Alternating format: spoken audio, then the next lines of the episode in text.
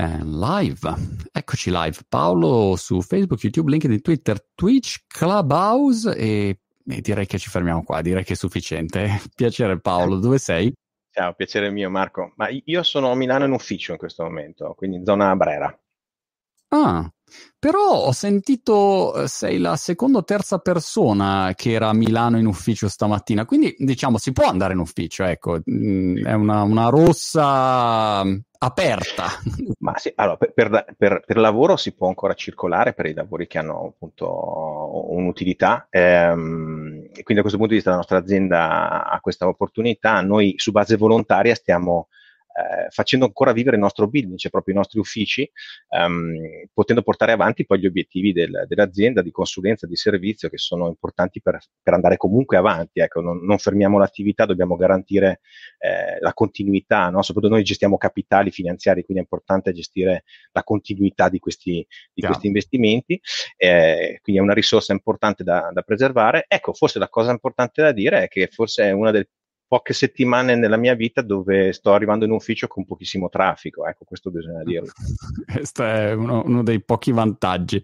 Ascoltami Paolo, sai che eh, sei la mia ultima chiacchierata di questo speciale che ho fatto con Livegate, faccio vedere anche qua la nostra pagina in raccolta, abbiamo raccolto quasi 2 milioni, finisce prossima settimana, quindi c'è ancora tempo fino alla prossima settimana se volete partecipare, mamacrowd.com slash project slash livegate, devo dire è stata una campagna di, di grande successo e, e, più che altro dei contenuti di grande successo con un sacco di ospiti eh, interessanti. Quindi eh, la chiudi tu eh, con questo argomento, peraltro wow. fondamentale, che è la finanza.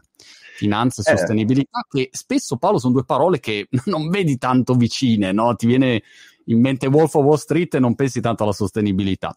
Per, prima, scusami di addentrare, Paolo, dici anzitutto a Mundi che cosa, cosa fa per chi non vi conoscesse. Allora, Amundi è una società di gestione del risparmio, tra altre cose ha un posizionamento di leadership in Europa perché è la più grande in Europa, siamo tra le più grandi aziende di, di, di risparmio, di gestione collettiva, siamo la più grande in Europa, oltre 1700 miliardi di euro in gestione, quindi immaginerete il volume è, forse impressionante. Siamo una delle prime dieci al mondo. Eh, rappresentiamo quindi ben il risparmio europeo, eh, le opportunità di investimento e finanziamo ovviamente, perché investire, una cosa che poi spesso si, si, sotto, si sottovaluta, investire vuol dire finanziare le aziende e le economie per poter crescere, per poter eh, ottenere ovviamente dei risultati di medio-lungo termine, nel fare cosa? Nel servire ovviamente il consumo. Quindi quelle che sono le esigenze primarie, alle volte anche secondarie, magari ne parleremo, è proprio dei consumatori e, e quindi dei clienti delle varie eh, aziende. Eh, è un motore, alla fine secondo me la finanza viene spesso sottovalutata nel suo ruolo fondamentale anche pedagogico, è un motore che consente eh, i capitali privati, i capitali pubblici di andare verso il finanziamento di quella che è la vita fondamentale dell'attività dell'essere umano sul pianeta. Ecco perché poi anche la sostenibilità è significativamente importante per le aziende del risparmio gestito mm. e la mm. nostra appunto da oltre 30 anni guarda proprio alla sostenibilità del modello no, di investimento delle aziende, quindi in maniera importante perché, perché, abbiamo anche un ruolo, un ruolo di finanziatori in nome per conto dei clienti privati e pubblici, ovviamente, e, e sai, un'immagine che a me piace molto, eh, la rubo anche eh, da, da Eric Ezechieli, che è l'amministratore, de, il co-founder di Nativa, la prima B Corp eh, in Europa, che tra le cose è proprio un'azienda italiana, eh, che, che mi ha, insieme ca- parlavamo una volta in un, in un, evento, mi diceva guarda la finanza potrebbe proprio avere il ruolo del giardiniere. In che senso? Mm. Il giardiniere è colui che decide dove far arrivare l'acqua nel giardino per far crescere queste piante. Ecco, immaginiamo che le piante siano le aziende, che hanno un percorso ovviamente eh, di crescita, e la finanza deve far arrivare l'acqua a quelle più virtuose, a quelle migliori, a quelle che producono degli impatti positivi e siano rigenerative nei confronti dell'utilizzo delle risorse del pianeta che abbiamo a disposizione. Questo è un modello, ovviamente, come vedete, un disegno di sostenibilità, ma di economia. Io non a caso, difatti, spesso l'economia la chiamo esgonomia, no? Proprio includo alcune lettere come la I, la S e la G in inglese che stanno per environmental, social e governance, cioè stanno per l'attenzione rispetto all'ambiente, alle persone, quindi alla parte sociale e alle regole di condotta. E vedi che insomma il nostro ruolo non è mica poco significativo.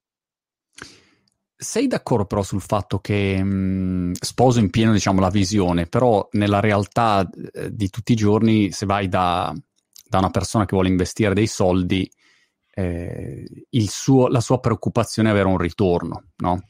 Quindi eh, il tema della sostenibilità passa poi in secondo piano. Immagino se uno gli dà due scelte, dice guarda, qua c'è un investimento sostenibile, però rende un po' di meno, e di qua invece c'è uno molto insostenibile che rende di più, vorrei vedere insomma, la maggior parte delle persone che scelte fanno. Non pensi che eh, il fatto di avere di default investimenti che prendono in considerazione la sostenibilità toglierebbe questa, opzione, no? Perché a quel punto puoi solo scegliere tra investimenti che comunque hanno già fatto questo check. assolutamente sì, eh, ed è un fenomeno diciamo di, di screening, di selezione, no? che aiuterebbe moltissimo e sta avvenendo, eh, innanzitutto diciamocelo, sta avvenendo anche grazie proprio alla, all'inclusione nell'editoria eh, e nella possibilità di fare delle scelte di dati sempre più significativi, scientifici e di supporto anche proprio di contenuto. Non a caso ne voglio parlare perché penso che LifeGate, eh, che appunto io ho avuto la fortuna di conoscere il 25 maggio del 2018 in un evento, ho conosciuto oh. il, l'amministratore delegato eh, Enea Roveda perché eravamo insieme in una tavola rotonda su un convegno di sostenibilità e finanza a Parma eh, organizzato dalla fondazione dell'università, stavamo parlando ai giovani eh, dell'università proprio per fare attenzione a come finanziare, a come trasformare le aziende che vadano a fare sempre più inclusione.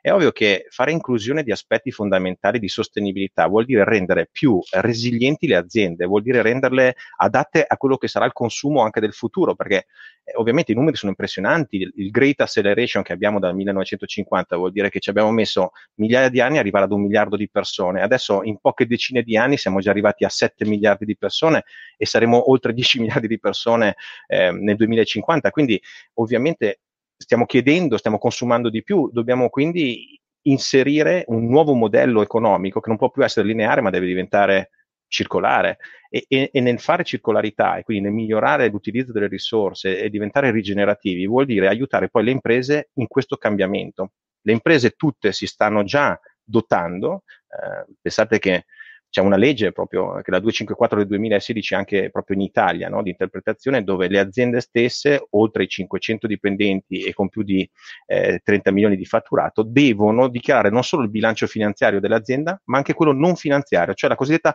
matrice di materialità degli impegni di sostenibilità che l'azienda deve poi dichiarare ogni anno in un bilancio eh, che viene analizzato e deve migliorare nel tempo. Ecco, aziende come quelle di, di Enea Roveda, quindi LifeGate, aiutano le aziende a migliorare, le, le aiutano a interpretare il nuovo ruolo, i nuovi bisogni, quello che io chiamo lo SROI, cioè il Social Return of Investment. Cosa vuol dire? L'impatto sociale di quello che è il ritorno all'investimento di queste aziende. Il prodotto alle volte viene banalizzato come l'unico risultato, invece è il come un prodotto viene fatto, da quale materia viene eh, trasformato, che tipo di inclusione ha, se l'azienda viene gestita bene e ha diciamo, una governance trasparente, indipendente, inclusiva di aspetti di diversità, come può essere appunto quella della gender diversity, dell'aging diversity, quindi avere un pensiero comune con donne, con persone di, eh, eh, di età diversa, con persone che arrivano da paesi diversi, eh, è fondamentale per avere una migliore alternanza di pensiero, una maggiore inclusione, ridurre gli sprechi, eh, gestire mm. meglio le risorse umane a disposizione. Ecco, vedete, il tema è enorme, Ovviamente le aziende da sole magari non riescono a farlo e sono sempre più importanti le nuove figure di rappresentanza, i CSR manager, i sustainable manager all'interno delle aziende, che aiutano a creare un disegno di sostenibilità. Ecco, le imprese dal mio punto di vista forse oggi sono già molto più avanti di quanto ancora i consumatori abbiano capito e intuito. La finanza è molto più avanti e torno a bomba a risponderti alla tua domanda perché ho fatto un, po un disegno un po' più ampio. Può l'inclusione di sostenibilità nei fondi di investimento, rendere più facile prendere una scelta di investimento consapevole nel premiare le aziende più virtuose sulla sostenibilità e che quindi hanno degli impatti più positivi rispetto a quelle che non ce l'hanno? Assolutamente sì. E stanno arrivando miliardi di euro di investimenti, non solo dai policy maker, cioè i governi stanno finanziando la transizione energetica e di sostenibilità. In Italia abbiamo appena visto che eh, abbiamo con Cingolani un nuovo eh, ministero proprio mm che, che, si, che, si, focalizzerà nel far arrivare no, i 205 miliardi di euro a disposizione messi dall'Europa proprio su progetti che eh, tenderanno a, a fare eh, questo cambiamento a livello industriale sulla, sulle nostre aziende italiane e quindi diciamo che soldi che arrivano dai policy making, fondi di investimento messi a disposizione dalle società di gestione come la mia e tutte le altre che potranno permettere una selezione più condivisa dagli investitori di fare una performance finanziaria, quindi investire per guadagnare va bene, ma sapere che posso investire bene facendo del bene. E quindi da questo punto di vista eh, sceglierò sempre di più quali sono i fondi di investimento eh, che per diversificazione, inclusione ad esempio di temi importanti, io penso che le tematiche negli investimenti ci aiuteranno tantissimo, magari poi ne mm. parleremo meglio se vuoi, ma fare un fondo di investimento generale sull'azionario globale è un po' il vecchio modo di fare finanza. Oggi se, se invece capiamo, intuiamo che la finanza sta cambiando, l'economia sta diventando un'esgonomia, come, come a me piace dire, fondamentalmente se mettiamo delle tematiche di investimento nella scelta per il cliente, ad esempio potremmo dire energy transition in un fondo azionario globale dove non premeremo più le aziende che hanno il loro bilancio fossilizzato sul carbon fossile, ho usato questa, questa, il rinforzo, ma cercheremo magari invece di avere l'inclusione delle migliori aziende rinnovative, quindi energy, energy green, quelle che riescono a includere eolico, fotovoltaico come nuovi motori della crescita futura. Eh, Sabah Sandir che per un investitore capire che questo fondo azionario globale Energy Transition, quindi con la tematica, gli permette di finanziare più queste aziende rispetto alle vecchie aziende petrolifere del passato, indubbiamente è un vantaggio anche in termini di rischi.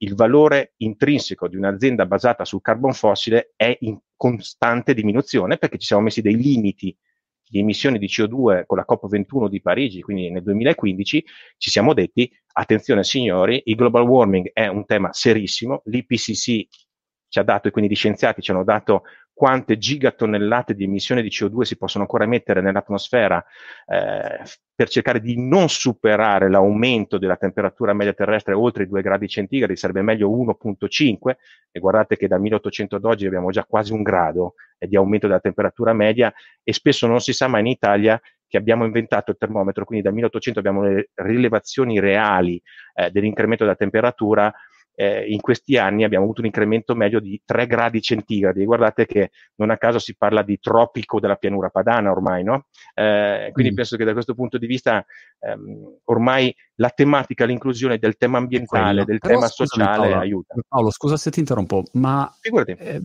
op- operativamente e praticamente, se voi dovete valutare un investimento, come, come, vi muovete? Eh, quali sono diciamo, le linee guida che prendete in considerazione e come fate anche a fare una verifica, un approfondimento per essere sicuri che poi eh, state investendo eh, in, in, quello che, eh, che viene dichiarato e, e, magari invece poi non, non, non sbanda o, o, ha profili di insostenibilità magari quell'azienda o quel settore?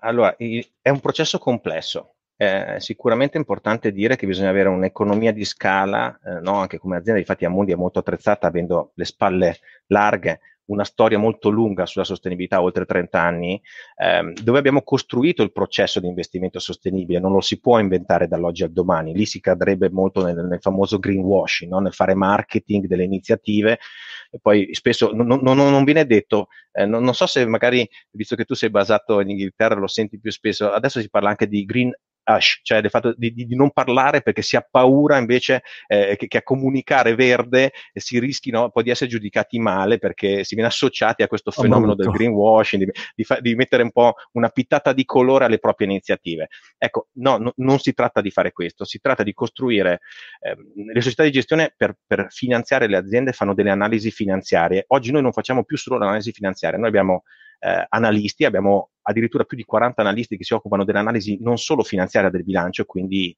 le bitta, il, il, potenziale di crescita, la market share che l'azienda può prendere, i costi, i ricavi, ma andiamo proprio a vedere anche quello che vi raccontavo prima, no? la matrice di materialità, la positività di queste aziende e questi analisti finanziari e di sostenibilità riescono a fare uno scoring. Noi abbiamo un nostro modello proprietario che utilizza dati da data provider internazionali che ci forniscono il carbon footprint, ad esempio, delle aziende, ci forniscono tantissimi dati quantitativi.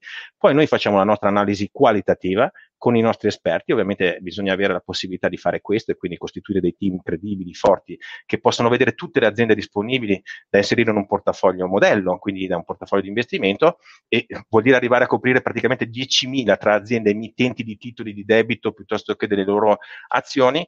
E nel fare questo appunto gli si dà un giudizio, gli si dà un giudizio anche qualitativo grazie alla presenza di questi analisti, si diciamo, in Amundi c'è proprio un processo, adesso non vorrei entrare troppo nel dettaglio perché magari gli ascoltatori non sono co- così eh, diciamo, interessati, ma, ma, ve lo posso dire, c'è uno scoring da AF, l'azienda che deve investire decide ad esempio di fare le cosiddette esclusioni, per cui io potrei decidere le peggiori, le F, ad esempio, che magari non rispettano gli impegni eh, sui diritti umani, piuttosto che non rispettano eh, le, le emissioni zero a cui i paesi stanno tendendo. Sapete che ormai l'ha detto Biden nel 2050 Carbon neutrality vuol dire che non emetteremo più CO2 di quella che poi possiamo togliere dall'atmosfera. La stessa cosa ha detto la von der Leyen all'Europa per il 2050, Xi Jinping ha detto 2060, vuol dire che c'è un limite, c'è un limite e c'è una forte spinta a fare questo. Quindi noi nell'interpretare eh, questi, questi disegni, queste analisi con i nostri analisti possiamo decidere di togliere quelle aziende che non sono virtuose, che quindi si sono eh, giudicate, appunto sono state giudicate male, quindi F, e quindi usare dei criteri di esclusione come vi raccontavo, ad esempio i più comuni sono di solito anche esclusioni legate alle armi di distruzione di massa, piuttosto che insomma, è, è, è, intuibile no? che si può escludere eh, una parte del mercato che esiste che, che non è sostenibile, non è, non è positivo. Poi si può invece includere quella parte del mercato facendo una scelta di, così si dice in termine finanziario, best in class, cioè premiamo i migliori rispetto ai peggiori, in modo tale che facciamo cosa? Appunto, stiamo indicando ai capitali dove andare a confluire, ecco il giardiniere, no? l'opera del giardiniere, cerchiamo di dare più acqua a quelli che hanno un migliore impatto e cerchiamo magari di toglierne un po' a quelli che non hanno impatto e lì entra in finanza si dice il cosiddetto concetto dell'engagement in inglese, cioè lì ci mettiamo a fianco di queste aziende, noi siamo nel loro capitale, no? investendo attraverso i nostri fondi di investimento, quindi possiamo partecipare alle assemblee e con il cosiddetto proxy voting, cioè noi ci mettiamo nelle assemblee, votiamo perché abbiamo una parte di capitale di queste aziende e, e, diamo a loro delle indicazioni di miglioramento. Non vogliamo sostituirci all'amministratore delegato, al board, ai manager, ma gli vogliamo dire state attenti perché noi, la più grande società di gestione in Europa con 1700 trilioni, abbiamo un posizionamento su di voi. Noi crediamo che il mondo debba andare verso un miglioramento energetico verde e verso una social cohesion più forte, che questi sono ad esempio i nostri due principali obiettivi come società di gestione per il prossimo anno, che abbiamo dichiarato a mercato mandiamo delle lettere di intenti agli amministratori delegati di queste aziende, gli chiediamo di migliorare e però poi non votiamo a favore di cose che sono contro i nostri principi di sostenibilità, piuttosto che cerchiamo nel tempo di aiutarli a migliorare loro, nella loro crescita, nel loro modo di fare azienda. Eh, ripeto, non vuol dire sostituirsi alle aziende, ma vuol dire insieme fare un'alleanza, un engagement per migliorare e raggiungere insieme gli obiettivi, che tanto sono scritti, li dobbiamo raggiungere. Questo è un regalo che ci ha fatto l'ONU, no? Nel, sempre il 2000, io considero, non so Marco se lo avete detto magari in queste settimane eh, di interviste, io considero l'anno della svolta per tutti noi sulla sostenibilità il 2015, perché anche nel 2015 sono stati proprio emessi i cosiddetti SDGs, no? i Social Development Goal dell'ONU. Quindi sono sette, 17 obiettivi molto chiari per permetterci di avere un, futuro sostenibile non solo per noi oggi, ma anche per le prossime generazioni.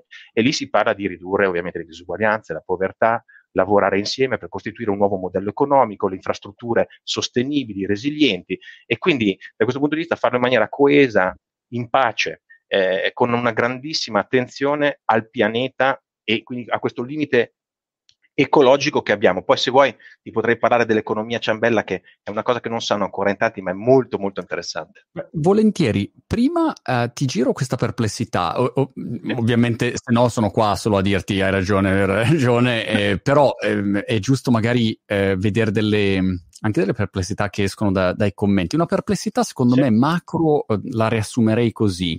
Se tu um, investi in aziende o settori ehm, magari chiamiamoli nocivi per il pianeta, però negli anni hanno, come dire, generato r- utili e ritorni e quindi uno dice ok, sono sicuro che faccio un investimento in un posto o in un'azienda che porta un ritorno. Lo so, perché quella roba vende o funziona, o quantomeno funziona da qua per i prossimi cinque anni. Poi ci sarà una transizione, ad esempio, energetica, però diciamo ad oggi ancora funziona. Dall'altro lato, se io investo magari in uh, settori nuovi o che, che, ancora non si sono dimostrati, il ritorno è più incerto.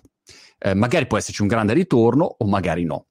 Questa secondo me è una perplessità che, che eh, alcuni investitori possono, possono avere. Come la, la, l'affronteresti e come la svilupperesti?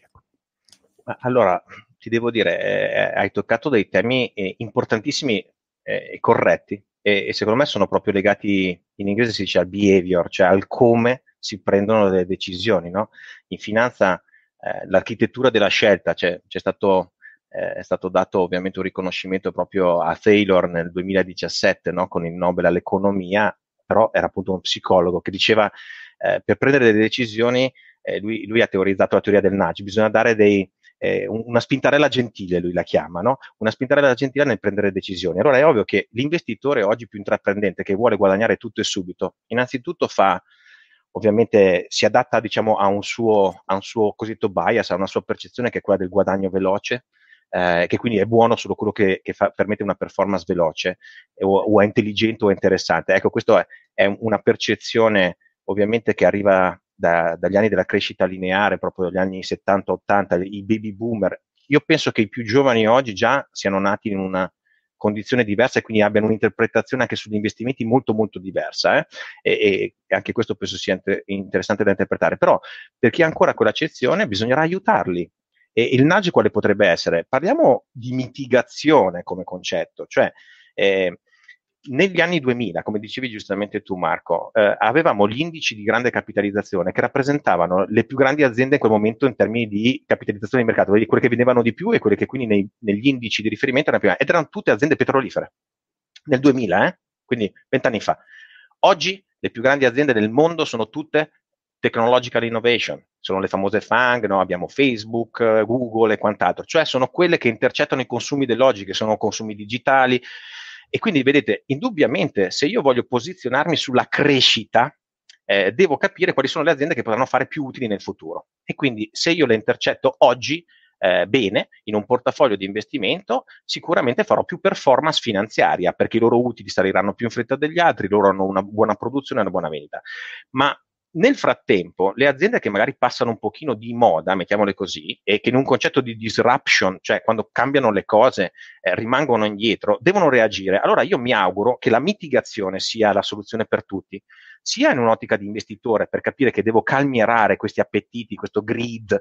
Ecco, Greed is Good, Greed is Fine del film The Wolf of Wall Street, oh, riprendendo l'originario, eh, riprendendo l'originario. Eh, quindi Michael Douglas, io, io, quando ho iniziato la mia carriera, ho iniziato a lavorare in borsa italiana, eh, era il 98, c'era la crisi russa, me lo ricordo sempre, però per me l'immagine erano le bretelle di Gordon Gecko certo. facevo, facevo, proprio broker in borsa, compravo i titoli, le azioni. Per me era, l'immagine era proprio quella, si fumava nella sala operativa, ecco, di sostenibilità proprio non c'era nulla.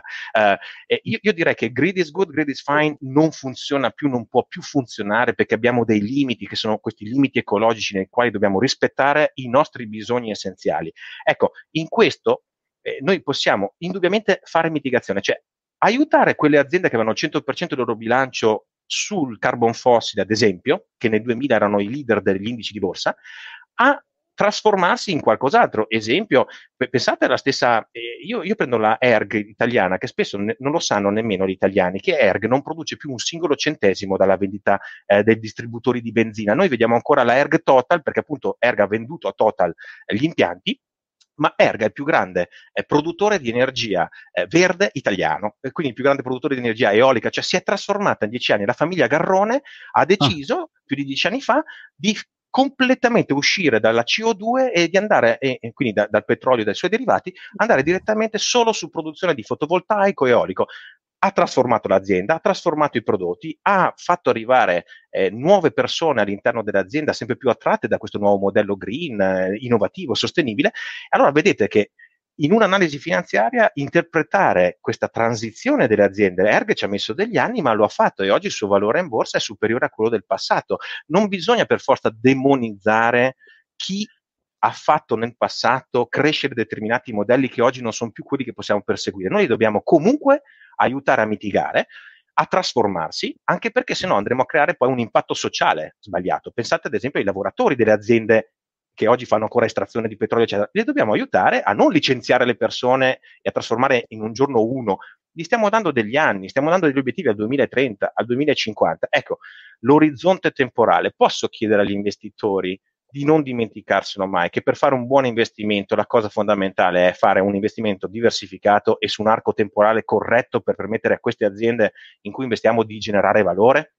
Allora, se il valore sarà più sostenibile, ci saranno meno rischi finanziari, meno rischi di controversie, meno rischi di cosiddetti stranded asset, cioè pensate appunto a queste società petrolifere che non possono più mettere a bilancio il giacimento di petrolio perché non potranno più usarlo, perché non potremo più bruciarlo.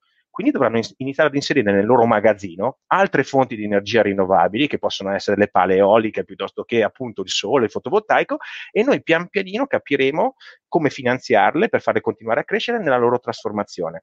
Oggi però non pensare che il modello energetico al mondo stia trasformandosi sarebbe un errore per un investitore. Quindi un investitore oggi deve iniziare a scegliere dei prodotti di impatto nel suo portafoglio finanziario, dove andrà a posizionare parte dei suoi capitali, dei suoi risparmi proprio nel nuovo modo di fare energia, nel nuovo modo di fare impresa, volendo magari includere ad esempio l'educazione. Ecco, io nelle politiche di impatto eh, mh, spesso ci fermiamo tutti alla E di ESG, no? Cioè la parte ambientale. Ricordatevi che le aziende non fanno solo impatto ambientale, ma possono produrre degli effetti estremamente positivi sulla parte social, esempio educazione, per migliorare ovviamente il ceto medio nei mercati emergenti, ad esempio, e quindi innalzare il tasso di eh, partecipazione alla, agli studi universitari eh, dei, della futura classe dirigente di questi mercati, che quindi potranno avere uno stipendio medio più alto, una qualità della vita migliore e potranno ridonare, perché guardate che l'educazione, ad esempio, che è uno dei tanti aspetti sui quali si può fare attenzione, è un motore enorme di sviluppo e di miglioramento, perché ovviamente vuol dire eliminare l'ignoranza e da questo punto di vista, quindi, eh, lo diceva anche Nelson Mandela, è una delle armi più importanti che abbiamo a disposizione proprio per contrastare eh, la negatività di quello che viviamo sul nostro Ma pianeta. se tu dovessi dire, Paolo, in questo momento Wall Street, che ha un'immagine per me ancora ghecchiana, insomma, se uno gli chiedi Wall Street, cioè Wolf of Wall Street e Gordon Gecko, insomma, ti viene in mente quella cosa lì.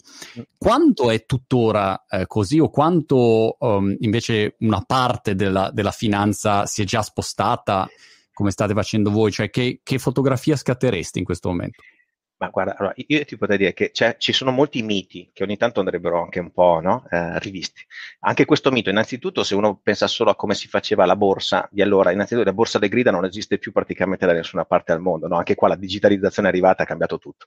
Per cui ormai le decisioni non sono più fatte in quel modo lì, quindi quel mondo non esiste più, io direi non esiste più. Poi ovviamente ci sono i mercati finanziari che permettono le transizioni sempre più ovviamente rapide, certe, proprio per spostare i capitali. Allora, questo sì esiste, però i capitali, eh, come stavi dicendo correttamente tu, oggi vanno a finanziare in maniera diversa rispetto al passato, probabilmente sempre meno con la massimizzazione del ritorno all'utile del dividendo dell'azionista, ma sempre più includendo, come si diceva prima, una maggior resilienza nel modello di business. Quindi eh, avevo citato all'inizio della nostra chiacchierata The Donuts Economy, no? che questo è un libro anche meraviglioso, tra le altre cose, di Kate Raworth, che è, è un economista inglese che eh, lavora sia per Oxford che per Cambridge, che ha scritto questo libro e, e secondo me oggi l'economia sta andando più verso questo modello. No? Difatti sono sette modi, il sottotitolo è sette modi di interpretare l'economia come un, come un economista del ventunesimo secolo. Ecco, le cose sono veramente tanto cambiate, noi dobbiamo comunicare meglio questo cambiamento perché non c'è coscienza ancora, negli, soprattutto negli investitori. Vengono viste le cose superficiali, si pensa che magari appunto il sistema finanziario, le banche pensino solo alla loro marginalità, invece stiamo includendo percorsi di consulenza sempre più evoluti, la normativa sta spingendo, no? anche i policy maker con la normativa stanno includendo i criteri di sostenibilità nell'analisi finanziaria, da una parte, ma anche nella consulenza nei confronti proprio degli investitori, dei clienti. Ecco, fare questo, fare questo vuol dire allontanarsi sempre di più da quel, da quel film eh, degli anni, di fine anni 70 e arrivare molto di più ad un'economia moderna che, ripeto, forse l'immagine della ciambella ve la devo spiegare perché non so se, se è passata. L'immagine della ciambella è molto bella perché la, la ciambella è un cerchio, è una sfera. Voi immaginatevi di mettere all'interno i bisogni primari della società, quindi eh, dal cibo, l'acqua, la coesione sociale, lo stare bene, no? il vivere bene. E qui non ci deve essere carenza di queste, sono 11 aspetti no? nel libro di Kate che trovate, 11 aspetti di, so- di sostenibilità e di e coesione sociale. Non vanno private le persone di questo, perché è proprio la base, no? la base de, de, del quieto vivere dello stare bene. Però, ovviamente, producendo e facendo industria, facendo impresa, noi diamo a, a, questa base sociale tantissime cose, anche cose inutili, anche cose assolutamente inutili, e ci torneremo. Se, se ti ricordi, Marco, chiedimi qualcosa sulla frugal economy, che penso sia un altro bellissimo concetto da, da raccontare ai nostri amici. E, e quindi in questo interno della sfera, cosa c'è all'esterno del, del, della ciambella che, che non possiamo da questo punto di vista nemmeno pensare che sia infinito no, la nostra possibilità di crescita. C'è il limite ecologico e quindi qui abbiamo no, l'attenzione all'atmosfera, ad esempio le emissioni di CO2, ci siamo detti non possiamo emettere più di altre 492 gigatonnellate, se no supereremo l'innalzamento della temperatura terrestre perché la CO2 nell'atmosfera non viene più assorbita dalle foreste e dagli oceani, non ce la fanno più, non ne abbiamo abbastanza e siccome comunque dobbiamo produrre a livello alimentare, non è che potremo trasformare tutto il mondo in una foresta. E, e dall'altra parte quindi dobbiamo ridurre le emissioni come ci stiamo dicendo e poi probabilmente un domani anche trovare modo di eliminarla la CO2 eh, dall'atmosfera perché dovremmo avere almeno un 5-10% addirittura di impatto negativo, non solo di carbon neutrali.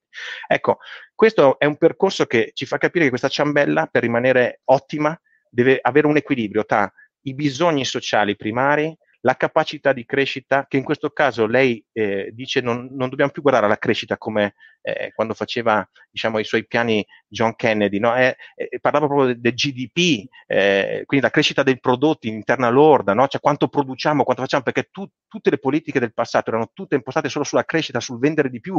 Abbiamo creato il consumismo, ma un consumismo sbagliato, una, una traiettoria lineare che non pu- abbiamo capito che adesso ha dei confini questi confini, questi limiti sono i bounders, vengono detti ecologici, quindi noi il rispetto di questi limiti ecologici lo dobbiamo includere in quello che facciamo dalla mattina alla sera e quindi lo dobbiamo fare tutti, tutti insieme, l'individuo, i governi, la finanza e quindi l'economia eh, e, e in questo ritorneremo ad un equilibrio che ci permetterà di assorbire 10 miliardi di persone da qui al 2050 in quello che è il consumo in una buona qualità della vita. Ecco, questa è la sintesi dell'economia della ciambella. Non penso che eh, il secolo scorso di economia si parlasse in questo modo. Eh, c'è anche da dire che questo libro insomma, ha un paio di anni di vita, sì. però ci sono, eh, ci sono ovviamente ormai degli impulsi eh, il, il, momento di non ritorno, ripeto, 2015, ne parlava Sir, Ma, Sir Mark Kearney eh, davanti ai Lloyds, che era, era il, il, governatore della Banca Centrale d'Inghilterra, quando diceva, signori, davanti a noi c'è il disastro ecologico, per cui stava parlando ai Lloyds, che sono la più grande assicurazione del mondo, e diceva, noi dobbiamo capire che ci sono tantissimi rischi davanti a noi, sono tangibili, quelli ad esempio degli impatti climatici, pensate poi... Eh, eh, ovviamente anche la pandemia, che è una conseguenza comunque ancora di uno stile no, di vita, di crescita, di consumo sbagliata che dobbiamo comunque limitare.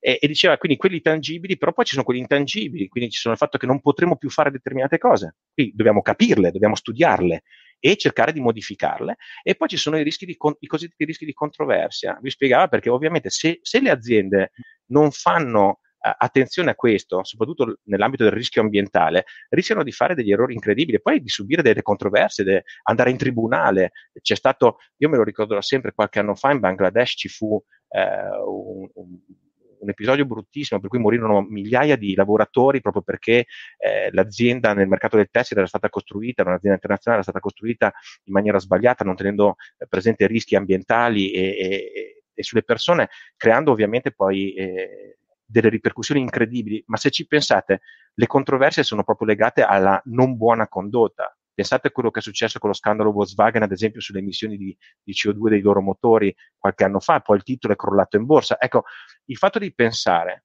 che l'economia, il guardare al futuro, non includa tutto questo percorso di un nuovo modo di vedere le, l'economia e di interpretarla, eh, sarebbe un errore fatale per gli investitori e poi tolgo il cappello da asset manager e metto quello da essere umano e, e spero da, anche da eh, ambasciatore di sostenibilità con quello che faccio con la mia azienda, all'interno della mia azienda, ma anche fuori verso gli stakeholder, quindi clienti, fornitori, distributori, la catena del valore no? totale di un'azienda, dobbiamo tutti fare la nostra parte. Quindi eh, mi fa particolarmente piacere, forse sono l'ultimo di queste interviste, ma, ma, mi fa piacere che la finanza sia stata chiamata per non dimenticarci che comunque siamo il giardiniere di questa trasformazione e abbiamo bisogno del comportamento corretto di tutti, eh, partendo proprio anche da questi cambiamenti, come si diceva prima, dell'appetito, non bisogna guardare solo alla performance e tra altre cose, non l'ho detto prima, ma guardate che da cinque anni a questa parte i fondi di investimento sostenibili stanno performando meglio di quelli che non hanno incluso la sostenibilità nei portafogli. Noi abbiamo